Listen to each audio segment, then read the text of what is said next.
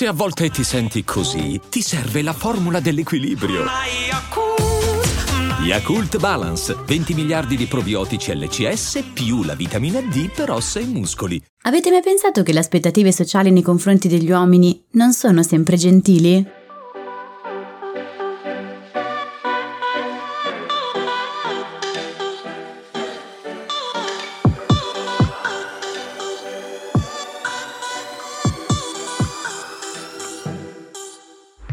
Benvenuti in questo nuovo episodio di TV Therapy, il podcast dove usiamo le serie TV per capire meglio noi stessi, le nostre emozioni, le relazioni, gli impantanamenti vari. Io sono Alessia, psicologa e psicoterapeuta e su Instagram mi trovate come Io non mi stresso. E io sono Giorgia, scrivo di serie TV e su Instagram mi trovate come Tellist, che è un blog che racconta le serie TV come meritano. Allora, in questo episodio riprendiamo un po' il figlio dell'episodio precedente. Esatto, la volta scorsa avevamo usato la serie erotica Sex Life per osservare come le aspettative sociali da cui siamo circondate fin dall'infanzia spesso ci mandino dei messaggi contrastanti che cerchiamo di assecondare anche a costo di reprimere i nostri bisogni. Quando però questi bisogni iniziano a farsi sentire ci mandano in crisi, giusto? Giusto, allora nell'episodio precedente avevamo approfondito mm, un po' il punto di vista più femminile, ma avevamo anche visto come i personaggi maschili soffrissero l'effetto disorientante di alcune aspettative sociali mm, che poggiavano sulle loro spalle, benché queste fossero di diversa natura rispetto a quelle che poggiano sulle spalle spalle eh, più femminili. In questo episodio, anche in vista della festa del papà, ci occuperemo meglio di questo aspetto, focalizzandoci specialmente sul modo in cui i padri e in generale gli uomini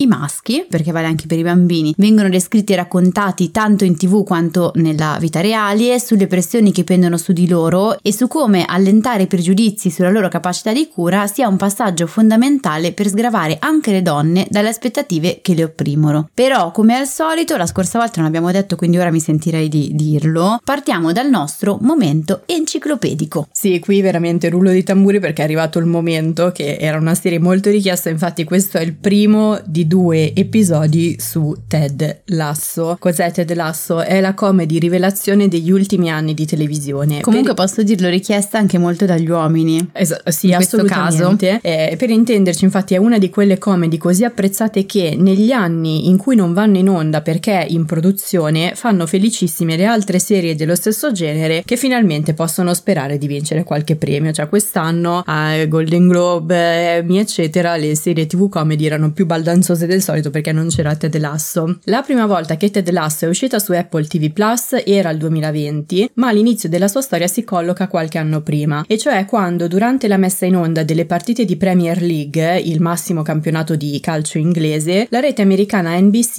inserì degli spot pubblicitari che avevano come protagonista Ted Lasso, un personaggio comico che veniva inspiegabilmente chiamato ad allenare una squadra di calcio inglese di Premier League, nonostante fino a quel momento fosse stato un semplice semplicissimo allenatore di football in un liceo americano. Ted Lasso era interpretato dall'attore Jason Sudeikis che qualche anno dopo decise di costruire attorno al suo personaggio una serie tv comica da lui scritta insieme al collega Brendan Hunt che compare nella serie, Joe Kelly e soprattutto allo sceneggiatore Bill Lawrence, noto per aver creato diverse comedy molto famose tra le quali Scraps. La premessa della serie di Ted Lasso amplia il contenuto degli spot pubblicitari, perciò la trama si avvia quando quando Ted Lasso viene chiamato a trasferirsi oltreoceano a Londra per allenare la AFC Richmond, benché non abbia alcuna competenza in materia. Per quale ragione? Perché la presidente Rebecca Welton, che ha ottenuto la gestione della squadra per via di alcuni accordi di divorzio, vuole farla fallire per punire l'ex marito fedifrago che è un gran tifoso. Inizialmente Ted Lasso viene accolto da un gran scetticismo e deriso da gran parte di media e tifosi, ma gradualmente il suo carattere buono e ottimista, il suo umorismo egoismo e la sua gentilezza incondizionata iniziano a conquistare chiunque lo circondi, dalla stessa Rebecca ai giocatori, ai giornalisti tifosi. Insomma, Ted Lasso riesce a farsi amare e cambiare le persone attorno a lui, nonostante sul piano sportivo ottenga di frequente dei risultati a dir poco disastrosi. Io comunque lo sostengo che la gentilezza cambierà il mondo. Esatto, questo è proprio il messaggio della serie, cioè la gentilezza fa squadra. Io sposo in toto il messaggio.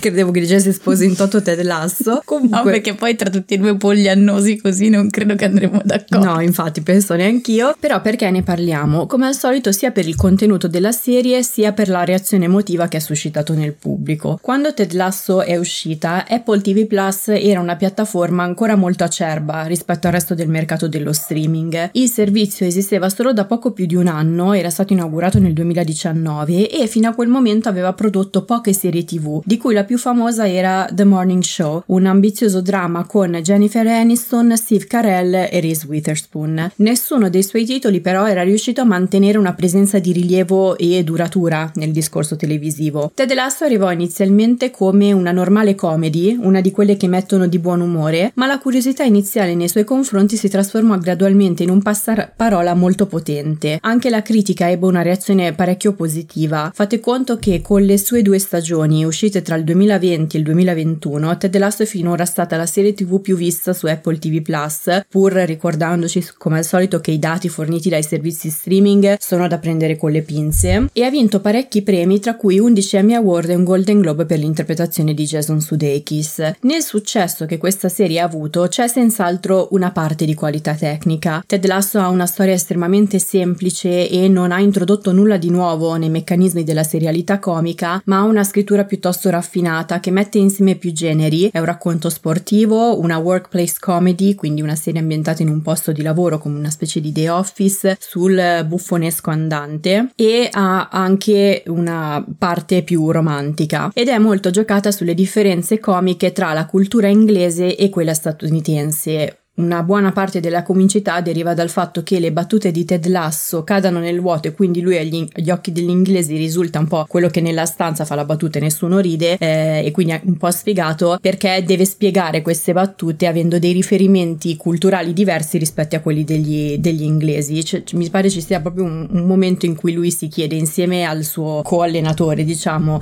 che anche lui è americano, si chiede pure questi hanno inventato l'umorismo, come fanno a non capire le mie battute? Ma soprattutto però una una componente enorme nel successo di Ted Lasso è l'impatto emotivo che ha avuto sugli spettatori. Le prime due stagioni della serie sono andate in onda in piena pandemia, durante la prima stagione mezzo mondo era in lockdown, quindi in un periodo in cui le persone non avevano molte altre alternative che cercare conforto nei contenuti televisivi. E il motivo per cui Ted Lasso è riuscito a fornire quel conforto non sta solo nella comicità ottimista, calorosa, quasi priva di conflitto della serie. Il motivo per cui Ted Lasso è riuscito a fornire quel conforto sta anche nella natura figura del suo personaggio principale. Ted Lasso, e qui veniamo al punto di questo episodio, è probabilmente la figura più rappresentativa di una nuova generazione di personaggi maschili che non fanno ridere perché rientrano nello stereotipo dell'uomo inetto, scontroso, retrogrado, rozzo, eh, al quale non si possono affidare responsabilità perché si sa già che combinerà dei gran casini. Ted Lasso è un uomo che ha certo dei tratti caratteriali e comportamentali goffi e ridicoli, ma li compensa con una bonarietà e un ottimismo che lo rendono affidabile affidabile, peraltro con la particolarità che, al contrario di quanto avviene in altre serie tv, Ted Lasso non subisce una trasformazione nel corso delle puntate. Lui è così fin dall'inizio, il suo essere buono è una cosa che gli viene da dentro, il che lo rende una figura parecchio rassicurante e autorevole non solo agli occhi degli altri personaggi della serie, ma anche agli occhi del pubblico. Benché la serie non si focalizzi poi sul suo ruolo di padre in sé, lui ha anche un figlio, Ted Lasso è una specie di figura paterna e molto diversa dai padri cui le serie tv comiche ci hanno abituato negli ultimi decenni e anche dal modo piuttosto sminuente, diciamocelo, eh, in cui i padri vengono spesso descritti nella vita reale. Sì, diciamo che questo riflette il cambiamento a cui si è assistito negli ultimi decenni relativamente alla figura paterna, per cui se un tempo la rappresentazione della figura paterna era legata all'autorevolezza e a una distanza emotiva, un tempo i padri potevano essere supportivi in maniera eh, indiretta perché supportando le mogli, pur non sempre in modo affettivo, erano indirettamente di supporto ai figli. Oggi invece il ruolo del padre prevede un coinvolgimento più diretto anche in termini affettivi per quanto concerne eh, l'accudimento dei figli. Si parla infatti di nuovi padri o padri di transizione, i padri di questi ultimi decenni appunto, i quali devono tenere insieme, devono lo piazzerei tra virgolette però perché non è che sia un dovere, ok?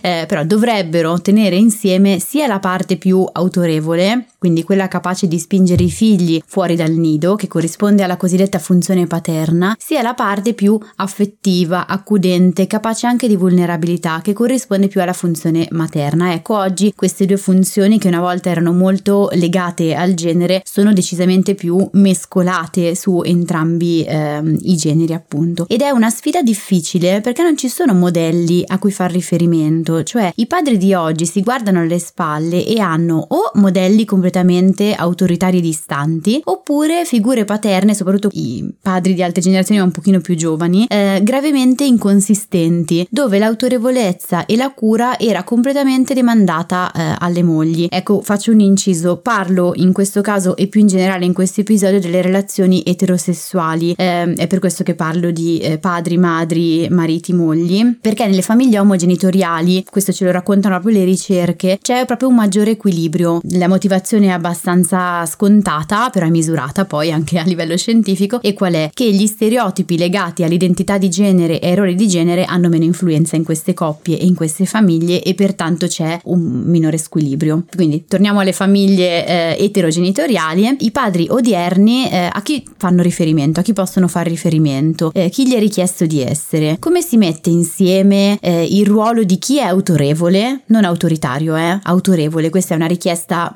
è un compito che i genitori dovrebbero assolvere, quello dell'autorevolezza. Quello di essere credibile ma senza essere troppo severo, giusto? Sì, è di poter tenere il polso, di, di, darti anche dei limiti, ma che sono dei limiti che non vanno contro di te, sono fatti per te. Io l'esempio che faccio sempre in questo senso è quello di un bambino piccolo che si avvicina alle prese e io ti do il limite togliendoti dalla presa. Non è il limite che eh, va a limitare la persona che stai diventando, ma che ti salva in modo da poter diventare quella persona lì. È in questo senso senso l'autorevolezza e, e, quindi avere anche una sufficiente solidità, stabilità è richiesto a entrambi i genitori in realtà. Però come lo metto insieme questo ruolo più autorevole con quello di chi è capace invece di ascoltare, negoziare, accudire? Non ho modelli di riferimento, come faccio a costruirlo? Quello che dici, come spesso accade, trova un riscontro particolarmente fedele nella storia della televisione. Per capirlo meglio ci focalizziamo sulle serie tv comiche e lo facciamo per un motivo ben preciso, per poter coinvolgere un pubblico pubblico più ampio, le commedie televisive, specialmente le sitcom, fanno grande affidamento su stereotipi molto radicati e condivisi. In altre parole, le situazioni che raccontano i personaggi che le animano fanno ridere perché portano all'assurdo o rompono certi schemi dettati da norme e aspettative sociali legate al genere, all'identità sessuale e al ceto sociale. Non lo fanno per cattiveria naturalmente, ma perché hanno bisogno di incastonare i personaggi in categorie che sono immediatamente facilmente riconoscibili anche agli spettatori che si approcciano alla serie per la prima volta. È un motivo proprio legato al passato, alla funzione televisiva che hanno sempre avuto le sitcom. Ecco, nella storia del genere comico si possono individuare quattro grandi gruppi di serie, ognuno caratterizzato da un diverso modo di rappresentare la figura paterna. Tra gli anni 50 e 60 i padri televisivi comici erano piuttosto calmi e saggi, identificati con il loro ruolo lavorativo che gli conferiva una certa autorevolezza. Poi sono arrivate le commedie degli anni 70 e 80 e hanno introdotto una figura paterna sempre autorevole ma più incline a infilarsi in equivoci e un po' più orsa, brusca, scontrosa. Pensate anche solo ai Robinson o ai Jefferson o ancora ad Arcibaldo. Poi sono arrivati i padri degli anni 90, 2000 e 2010 e tutto è cambiato. Si tratta di padri estremamente disfunzionali che fanno ridere perché inadeguati a prendersi cura della propria famiglia, sono infantili, questo perché a livello tecnico il loro essere bambini in contrapposizione ai figli che invece sono spesso saccenti, inverte i ruoli, diventa assurdo e fa ridere. Facciamoci un nodino in, attorno al dito rispetto a questa inversione di ruoli perché eh, c'è un connotato psicologico su cui poi torniamo. Ok, e, e poi spesso hanno idee retrograde, se ci si affida a loro si sa già che finirà in catastrofe. Pensate a un esempio classicissimo che ha segnato questo passaggio secondo me che è Homer Simpson, ma pensate anche ai Griffin, al papà di Malcolm in the Middle. C'è uno studio che ha condotto un'analisi quantitativa del contenuto su alcune sitcom. Si tratta di un metodo di ricerca che io ho maneggiato anche abbastanza spesso in passato, comune nell'ambito degli studi sulla comunicazione, che consiste nel definire delle categorie chiave e poi vedere quando e quanto si ripetono in un campione di contenuti mediali. Io l'avevo fatto anche per la mia tesi, solo che mi era andata, cioè, mi era andata male per scelta, l'avevo fatto con eh, i talk show politici, quindi diciamo che stare lì a, visionare ore e ore di talk show politici è un po' meno piacevole che visionare sitcom, però ecco, questo studio ha analizzato 34 sitcom familiari di alto livello,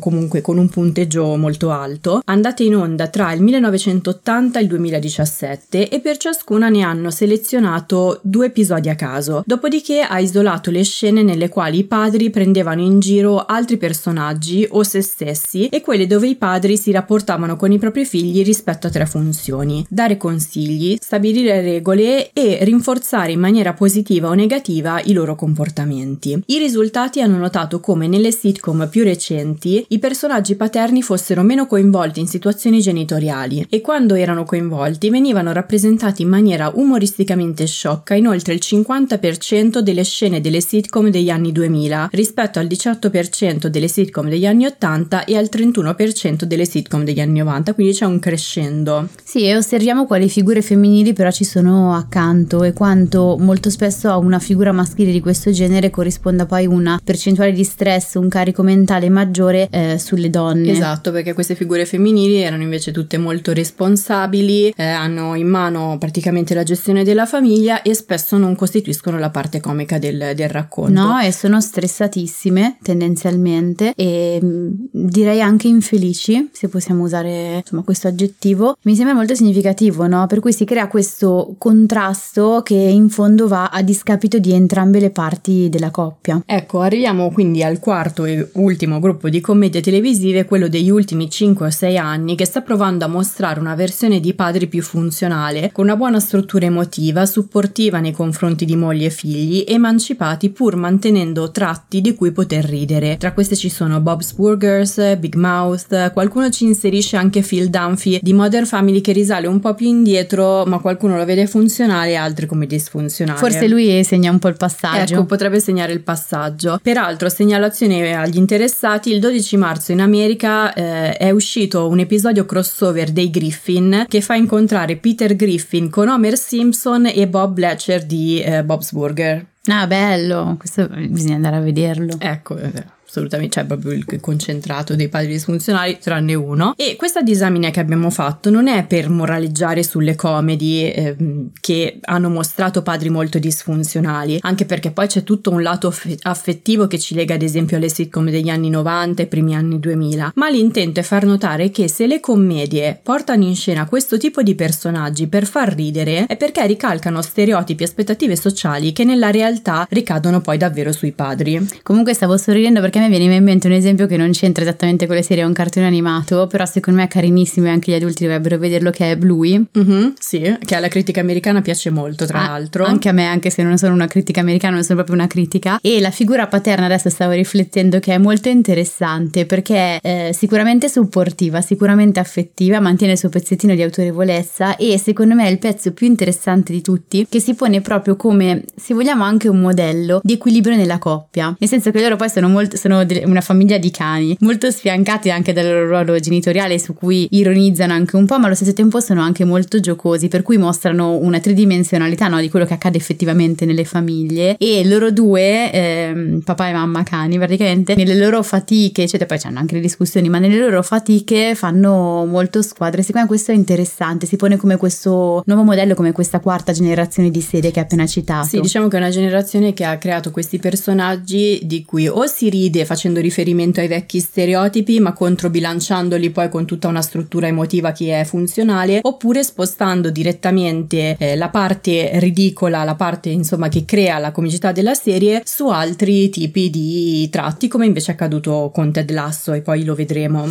Sì, e poi secondo me accade questo che mentre con tipo Homer Simpson, eh, Peter Griffin, tu ridi di loro sentendoti superiore, quindi di fatto astraendoti da quel ruolo lì, con questa quarta generazione di serie e Bluey, peraltro che aggiungerei, quello che accade è che in realtà tu ridi con loro, cioè ti senti partecipe, ti riconosci e dici porca miseria queste fatiche quali sto mm, vivendo anch'io, quanto ti capisco e allo stesso tempo questo ti permette un po' di smorzare innanzitutto mh, mm, alcune cose che stai vivendo, ma anche di riconoscerti poi alcune, alcune fatiche e ridere di e ridere con è un passaggio interessante che va verso poi l'integrazione per certi versi. Assolutamente, è un punto essenziale di questo passaggio. Sia televisivo che sociale. E poi forse anche rispetto a Ted Lasso, scusami, adesso mi viene in mente esattamente il passaggio che si fa anche all'interno della serie, no?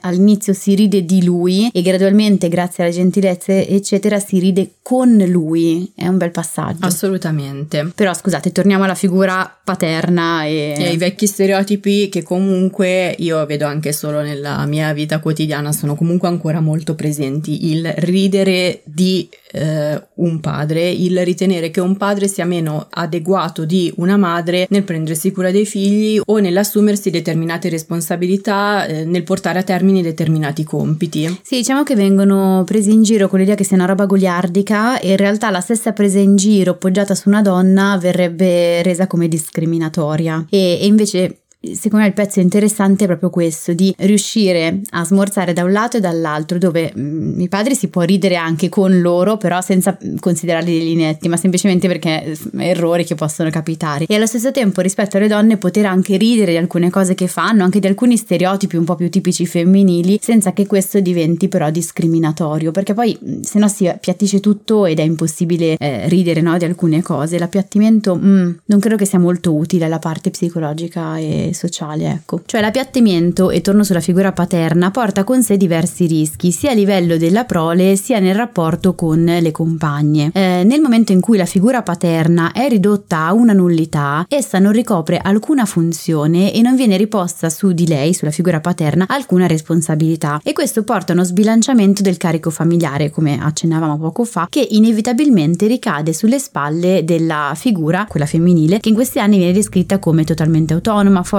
capace di portare carichi inimmaginabili di sacrificarsi per la buona sorte familiare. Eh, appunto le donne vengono così descritte, questa cosa sembra eh, elevare le donne e in realtà, posso dirle in maniera becera? Dillo. Eh, la prendi in quel posto quando ti descrivono così, che ti dicono vai, sei super, sei forte, eccetera, ora ti fai carico di tutto e tu dici ah, no, bella fregatura. Assolutamente, anche perché spesso questo appiattimento, queste prese in giro vengono spesso dalle stesse donne che così si tirano sulla zappa sui piedi da sole, perché se io ti martello fratello sul fatto di essere inetto a fare qualcosa o prendo in giro i mariti di altre persone che, non lo so, all'asilo hanno funzioni che sono socialmente definite più, più materne, poi non si crea un terreno per fare sì che le cose cambino e che gli uomini abbiano la sicurezza necessaria per poi sgravare anche tu madre da tutti i compiti che devi portare a sì, termine. Sì, perché si pensa di elevare la figura eh, mostrando quanti carichi può portare e in realtà quei carichi carichi ti schiacciano, non ti elevano, mm. ma anche proprio per una questione di fisica, proprio meramente fisica, ancora prima che psicologica. Portiamo alcuni esempi pratici rispetto agli uomini, però, cioè nel momento in cui sono inetti, poi questa roba qua ricasca sulle spalle di tutto. Sono rappresentati come inetti, scusate. Se sei così inetto, tu uomo o uomo vocativo, eh, da non saper cambiare alcun pannolino, qualcun altro dovrà farlo necessariamente al posto tuo perché qualcun altro lo sa fare meglio. Idem se occorre andare alla riunione di classe, qui poi vi, ra- vi porto un racconto, o se bisogna confrontare confrontarsi con i figli per eh, un problema. Cioè come si può dividere il carico se le due figure sono viste in maniera così squilibrata in termini di capacità? Qual è il racconto? È reale. Allora, ultima riunione della scuola materna, eh, tutti stupiti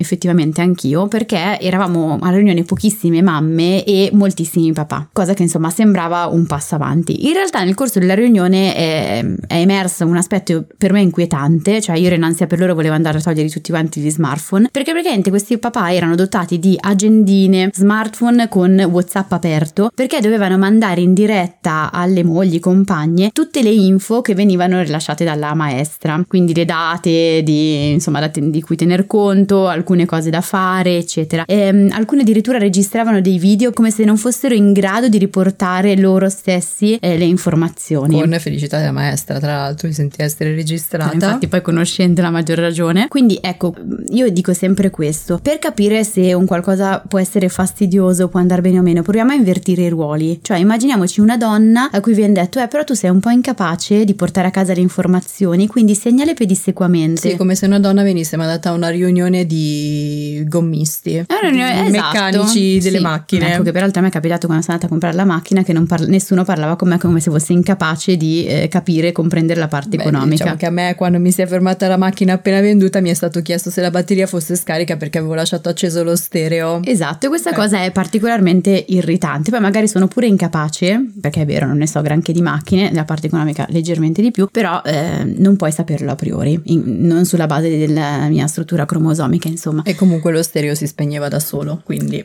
Esatto, e pertanto ecco questo, no? Quindi questi papà che segnavano sulle agendine e pedissequamente su WhatsApp mi hanno fatto pensare: no, è un apparente avanzamento, ma in realtà eh, stiamo dando loro l'idea di essere dei fantocci che vengono alla riunione e poi però sono incapaci di comprendere la qualunque. Quindi ecco, mh, mm, ridendoci ma non troppo, è questo il senso, cioè se tu sei netto, innanzitutto c'è qualcuno a casa che si sta facendo comunque carico di quella riunione di classe e tu sei lì come un fantoccio che, che scrive ma che viene considerato incapace incapace e nel momento in cui io mi considero o vengo considerato incapace, guarda che nella maggior parte dei casi poi la cosa non riesci a farla, cioè se, te, se tu sei lì che mi fissi eh, pensando che io non sia in grado di parcheggiare in quanto donna, mi sale tutta un'agitazione per cui quel parcheggio adesso poi magari lo sbaglio, non in quanto donna, ma in quanto persona sotto pressione. Ok, quindi questo è il primo aspetto che citavo, per cui eh, il, lo squilibrio tra i ruoli, tra repre, la rappresentazione dei ruoli ricade sulle spalle poi di entrambi. Ma, e secondo me questo è un aspetto forse ancora più importante, ricade poi anche sulle spalle dei figli. E qui sciogliamo il nodino che ci eravamo fatti inizialmente relativamente all'inversione di, eh, di ruoli, cioè in che modo ricade sui figli. Da un lato perché eh, se vediamo i padri come inetti, questi ultimi maschi o femmine che siano, non hanno un modello maschile genitoriale con cui confrontarsi. Inciso sulle coppie omogenitoriali, non è un problema che siano effettivamente maschi, cioè non è che in una famiglia dove ci sono due donne come genitori, allora basta perché non abbiamo un modello. Il problema qui qual è? Che nelle famiglie in cui ci sono dei padri, se questi sono viste come inette, molto spesso non c'è una funzione paterna con cui confrontarsi. Nelle coppie omogenitoriali semplicemente in genere c'è una miglior divisione rispetto ai dei ruoli, l'inetto non è più legato tanto al genere quanto eventualmente alla persona, ma lì siamo in un'altra area di, eh, di problemi e quindi eventualmente que- le funzioni paterna e materna in genere sono meglio suddivise sui due genitori e quindi i figli continuano ad avere modelli più equilibrati eh, con cui confrontarsi. Faccio sempre l'inciso perché sennò questa cosa qua è importante, sennò sembra che se non hai un maschio e una femmina come genitori non puoi crescere serenamente. No, specifichiamo sempre. E le ricerche ci dicono il contrario, non ce lo stiamo inventando su due piedi e um, Altro aspetto eh, fondamentale qual è? Quello dell'inversione dei ruoli, per cui non solo i figli non hanno un modello ehm, di funzione autorevole con cui confrontarsi, ma molto spesso quella eh, funzione devono assumerla su di sé. Quindi sentendo di non poter contare su una figura genitoriale che ha tutta una solidità, una stabilità, un'autorevolezza e sentendo che quest'ultima non ha un vero e proprio ruolo familiare, come accade spesso molti uomini, molti padri negli ultimi decenni, i figli accolgono su di sé alcune responsabilità, adultizzandosi precocemente, per cui fanno da partner alle mamme, si occupano di tutta una serie di responsabilità ben prima che le proprie risorse siano pronte per affrontare quelle responsabilità e questo poi causa a cascata dei blocchi, degli impantanamenti nel corso della vita. Che è quello poi che si vedeva riflesso, come dicevamo prima, nelle sitcom di anni,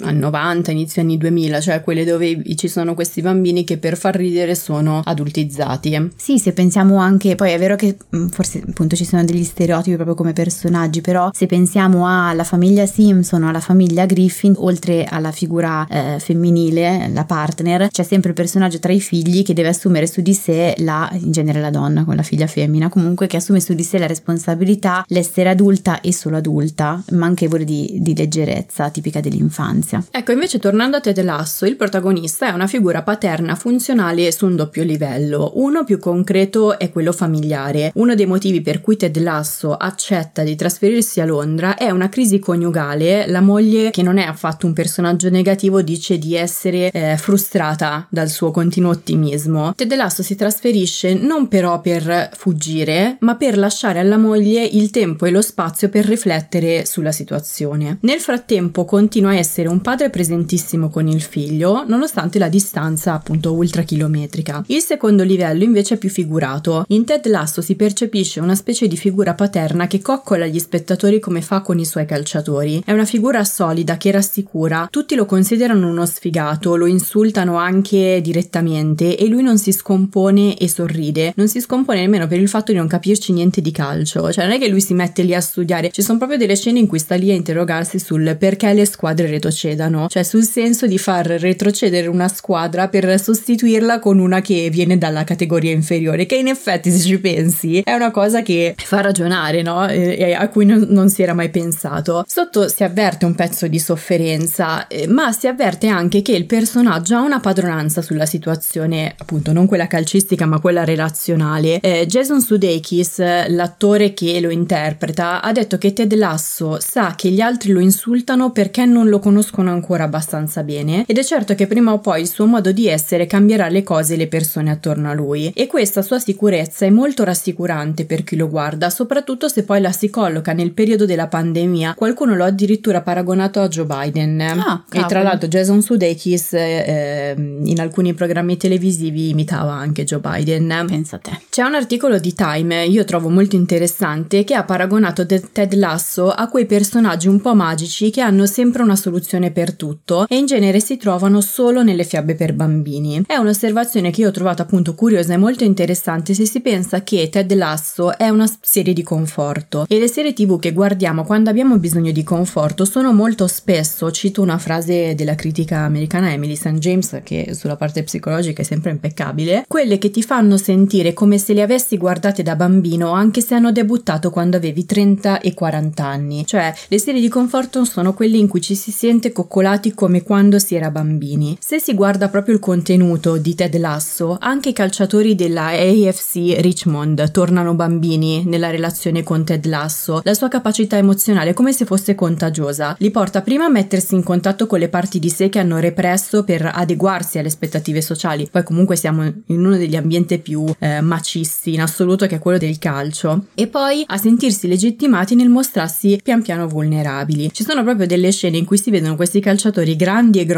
che, non so, cantano Frozen o si commuovono guardando i cartoni animati o trovano il coraggio di parlare delle proprie emozioni. E la cosa particolare, come tu dicevi prima, il tratto distintivo della serie è che il contrasto si coglie e fa ridere, ma questi uomini non sembrano ridicoli o meno virili se si mostrano vulnerabili, non si ride di loro, come invece accadeva in alcune vecchie sitcom. In particolare c'è uno dei personaggi principali che è Roy Kent, una leggenda del calcio inglese che fatica ad accettare l'idea di essere arrivato a fine carriera e non, ave- non essere più performante. Lui fatica parecchio a esprimere le sue emozioni, il più delle volte mette praticamente questi grugniti, eh, questi suoni di rabbia o delle parolacce, cioè sua nipote che ha tenuto il, tiene il, eh, il barattolo con eh, il, il, soldo eh, per ogni parolaccia che dice ed è arrivata tipo a 1200 sterline. Ma con Ted Lasso pian piano si ammorbidisce, va a chiedere tipo consigli sentimentali anche e la sua compagna trova particolarmente eccitante il video di una conferenza stampa in cui c'è lui che dà l'addio al calcio e piange disperatamente in maniera consolabile. Quindi in qualche modo c'è anche un'idea che avere ad esempio delle figure maschili che mostrano una certa morbidezza, una struttura emotiva, una capacità di ascolto che poi sono spesso caratteristiche associate alle donne, può essere importante per altri uomini. Sì, in parte ce lo siamo dette anche nell'episodio precedente, cioè avere delle figure che danno voce alle parti che teniamo più nascoste ci legittima,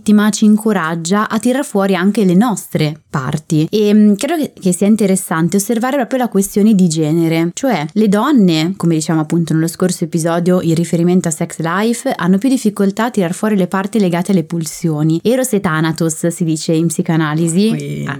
aggiungiamo veramente... Ma no, in realtà è una roba banalissima, adesso la spiego, cioè le pulsioni di vita o di morte, quindi facendola in soldoni e molto concreti, ad esempio incoraggiarsi a tirar fuori le pulsioni sessuali e le emozioni di rabbia, in primis, no? Perché Eros, eh, vabbè, lo sappiamo, va sulle pulsioni più sessuali, Thanatos sono le pulsioni di morte, appunto legate alla rabbia e all'aggressività. Per gli uomini etero, anche qua facciamo la specifica, vale l'opposto, cioè necessitano di essere legittimati, non derisi, non vessati, a tirar fuori le emozioni vulnerabili, la sensibilità, la gentilezza e perché facevo la specifica etero? Perché a loro non viene tanto riconosciuta questa possibilità, viene più associata o al femminile o comunque viene eh, associata, viene più legittimata nel momento in cui eh, si ha un orientamento omosessuale. Per gli etero, mm, insomma, e il fatto quindi che Ted Lasso, come dicevi tu, sia in un ambiente calcistico, io credo non sia casuale perché è uno appunto degli ambienti in cui eh, si deve essere più maci, in cui figuriamoci no, la vulnerabilità, ma persino l'orientamento sessuale deve essere necessariamente etero con tutti i suoi stereotipi. Io credo che fare questo lavoro rispetto agli uomini sia particolarmente importante e mh,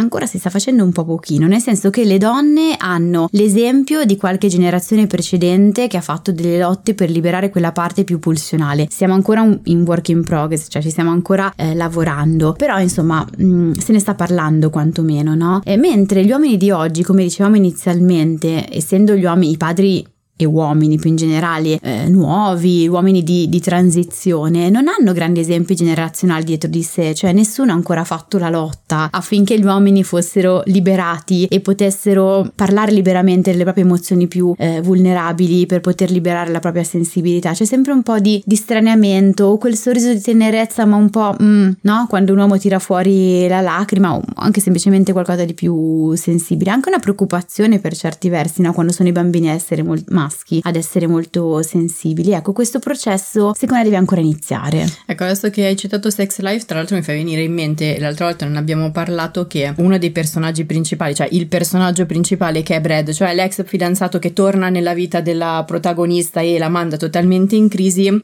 lui ha dei problemi di ambivalenza che sono principalmente legati alla sua paura di diventare padre. Ora il personaggio è molto abbozzato e questi problemi, questa crisi che lui ha, sono legati al fatto fatto di essere cresciuto senza un padre, perché il padre ha abbandonato la madre e lui quando era molto piccolo, e è cresciuto con l'aspettativa che sarebbe diventato come suo padre. Quindi diventa un bad boy, poi nella parte molto stilizzata della serie, ecco che non è profondissima, il personaggio non è affatto tridimensionale, però ecco, divento così perché le aspettative nei miei confronti sono sempre state quelle e nel momento in cui rischio di diventare un padre vado totalmente in crisi piuttosto ti mollo. Esatto, o come accade in Flib che divento prete. Ecco, esattamente, quello invece era un personaggio assai più tridimensionale. Però ecco, da un lato Ted Lasso è stata molto apprezzata per il fatto di aver creato un personaggio maschile i cui tratti principali, cioè i superpoteri con cui risolve ogni situazione, come dicevamo, sono generalmente associati alle donne. Sa ascoltare le persone, intuire i loro bisogni e si prodiga per aiutarle. Non tutti hanno visto però una figura positiva. Qualcuno ha detto che Ted Lasso è un personaggio creato in reazione alla crisi della mascolinità. In poche parole negli ultimi anni quella che viene definita la figura dell'uomo bianco, ricco, cisgender, eterosessuale è stata parecchio messa in discussione e secondo alcuni pareri, a cui non va mai bene niente però diciamocelo, la reazione della cultura pop è stata quella di creare dei personaggi maschili perfetti e idealizzati. Altri pareri dicono invece che appartenendo a quella categoria privilegiata, per Ted Lasso sia facile mostrarsi buono e altruista perché in fin dei conti, essendo protetto, non corre troppi rischi. Vabbè, che però a me non sembra una roba così negativa, nel senso che va bene, inizino coloro che avendo una storia di vita anche proprio eh, generazionale, di, di etnia, a alcune persone viene più facile, che abrano il varco a parlare di queste emozioni e poi ci arriverà anche chi invece, come ad esempio chi appartiene all'etnia nera, magari deve affrontare altre eh, difficoltà legate proprio alla storia mh, delle generazioni precedenti e quindi ha un po' meno spazio per poter dar voce a quelle parti più di vulnerabilità, no? Sono impegnati impegnati prima in altre mh, lotte generazionali. Queste persone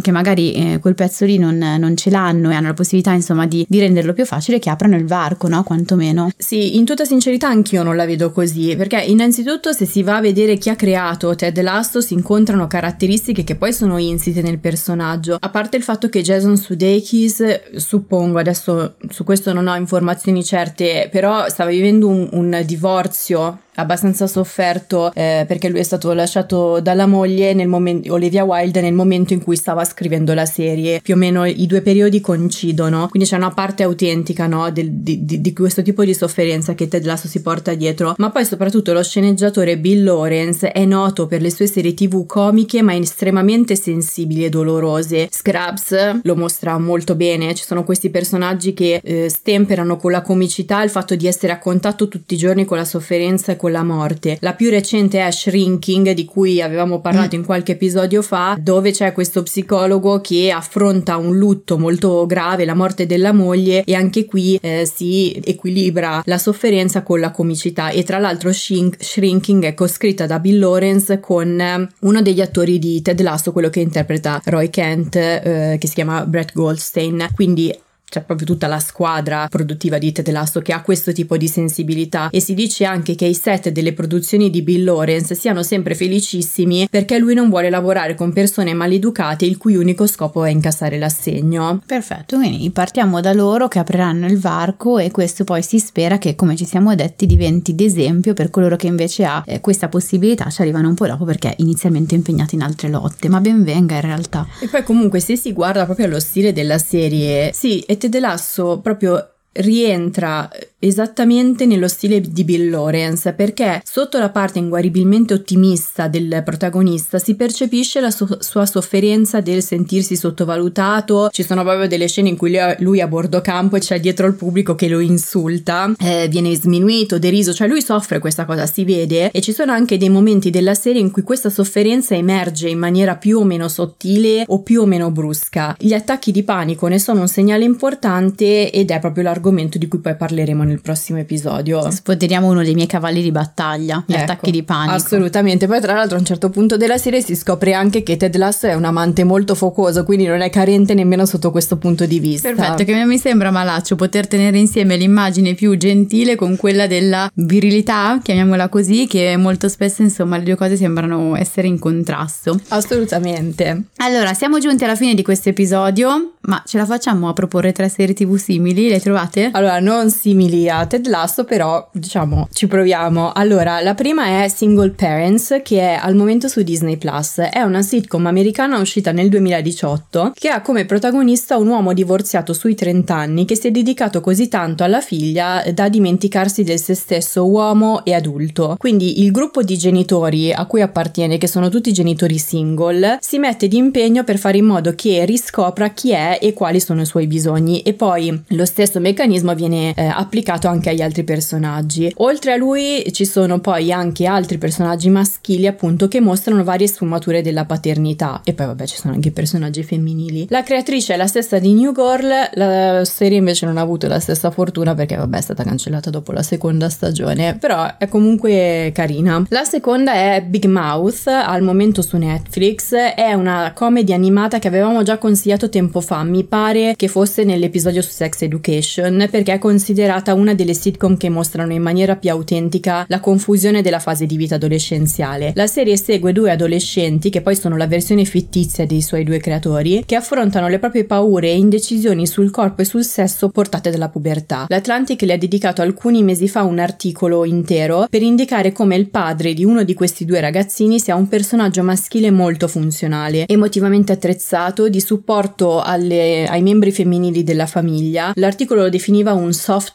daddy, un papà morbido. La terza e ultima serie è Modern Family, che al momento si trova su Disney Plus. So che molti di voi l'avranno già vista, ma è interessante perché rappresenta la paternità in diversi modi che interagiscono anche tra di loro. Per chi non la conoscesse, è una mm, longeva comedy del 2009 che ha la forma di un falso documentario e segue le giornate di una famiglia allargata composta da tre nuclei. Un uomo piuttosto adulto che si è risposato con una donna più giovane colombiana, già madre di un ragazzino, la figlia quarantenne che vive con il marito e i tre figli e l'altro figlio che vive con il marito e la figlia adottiva. Quindi abbiamo un eh, matrimonio in seconde nozze, una famiglia eterogenitoriale e una famiglia omogenitoriale. Qui si possono osservare diverse dinamiche genitoriali, c'è tutta la parte che dicevi tu prima sulla paternità anche nelle coppie omogenitoriali, quindi si possono fare dei confronti e c'è anche da capire dove collocare Phil Dunphy perché è una questione dibattuta battuta. Eh, qualcuno lo vede come un padre infantile inaffidabile, tipico delle sitcom dei anni 2000, mentre altri lo collocano nella nuova categoria dei padri funzionali perché sotto la sua sbadataggine c'è comunque anche tutto un pezzo di sostegno alla moglie e presenza per i figli. In effetti, se, se si guarda la, la, serie che è iniziata nel 2009 ed è finita pochi anni fa, è durata tantissime stagioni, potrebbe essere considerata una serie di passaggio, cioè si colloca tra le due epoche. E poi c'è Jay, che è appunto il papà che si è risposato in seconde nozze, che secondo me è una figura interessante da questo punto di vista perché lui porta proprio su di sé il cambiamento della figura paterna, per cui avendo figli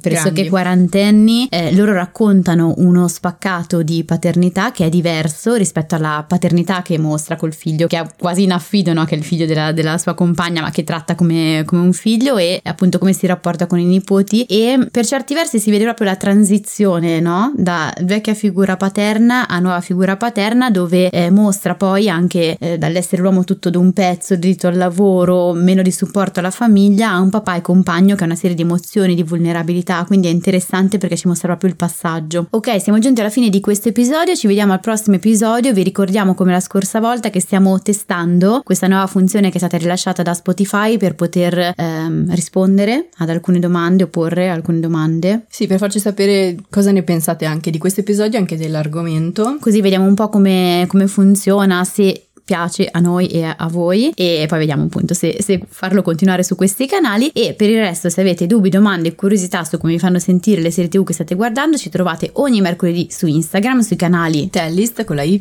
e su Io non mi stresso. E vi ricordiamo che la TV Therapy esiste anche come terapia di gruppo. Quindi se volete rimanere aggiornati sui nuovi gruppi in partenza o inserirvi in lista d'attesa seguite il podcast o iscrivetevi ai nostri canali. Al prossimo episodio. Al prossimo episodio Vado? Sì, Chuck due prima. Ci ho sbagliato. Questo è un tono un po' inquisitorio. È vero, lo rifaccio. un po' antipatico. Lo rifaccio. Cioè, proprio uno spegne dopo. Sentito, mi sono impegnato per fare una voce. Ah, sì? Non si notava. Io sono come l'attore di Sex Life. Monocorda. Una, una monotona. Fra Martino suonato solo in do cioè i padri potevano essere supportivi in maniera diretta perché supportando le mogli... Diretta. Cosa ho detto? Diretta. Ok. Potevano essere supportivi in maniera diretta. Indiretta. Eh, oh, mi viene. Eh, allora chiudiamo tutto qui. Eh, basta. Ti devo il gancio per l'appiattimento. Eh, ma te tu devi farlo. Ah, è mio? Ci sono diversi rischi. mi devo convincere tutto da sola poi. Hiring for your small business? If you're not looking for professionals on LinkedIn, you're looking in the wrong place. That's like looking for your car keys in a fish tank. LinkedIn helps you hire professionals you can't find anywhere else, even those who aren't actively searching for a new job but might be open to the perfect role. In a given month, over 70% of LinkedIn users don't even visit other leading job sites. So start looking in the right place. With LinkedIn, you can hire professionals like a professional. Post your free job on linkedin.com slash people today.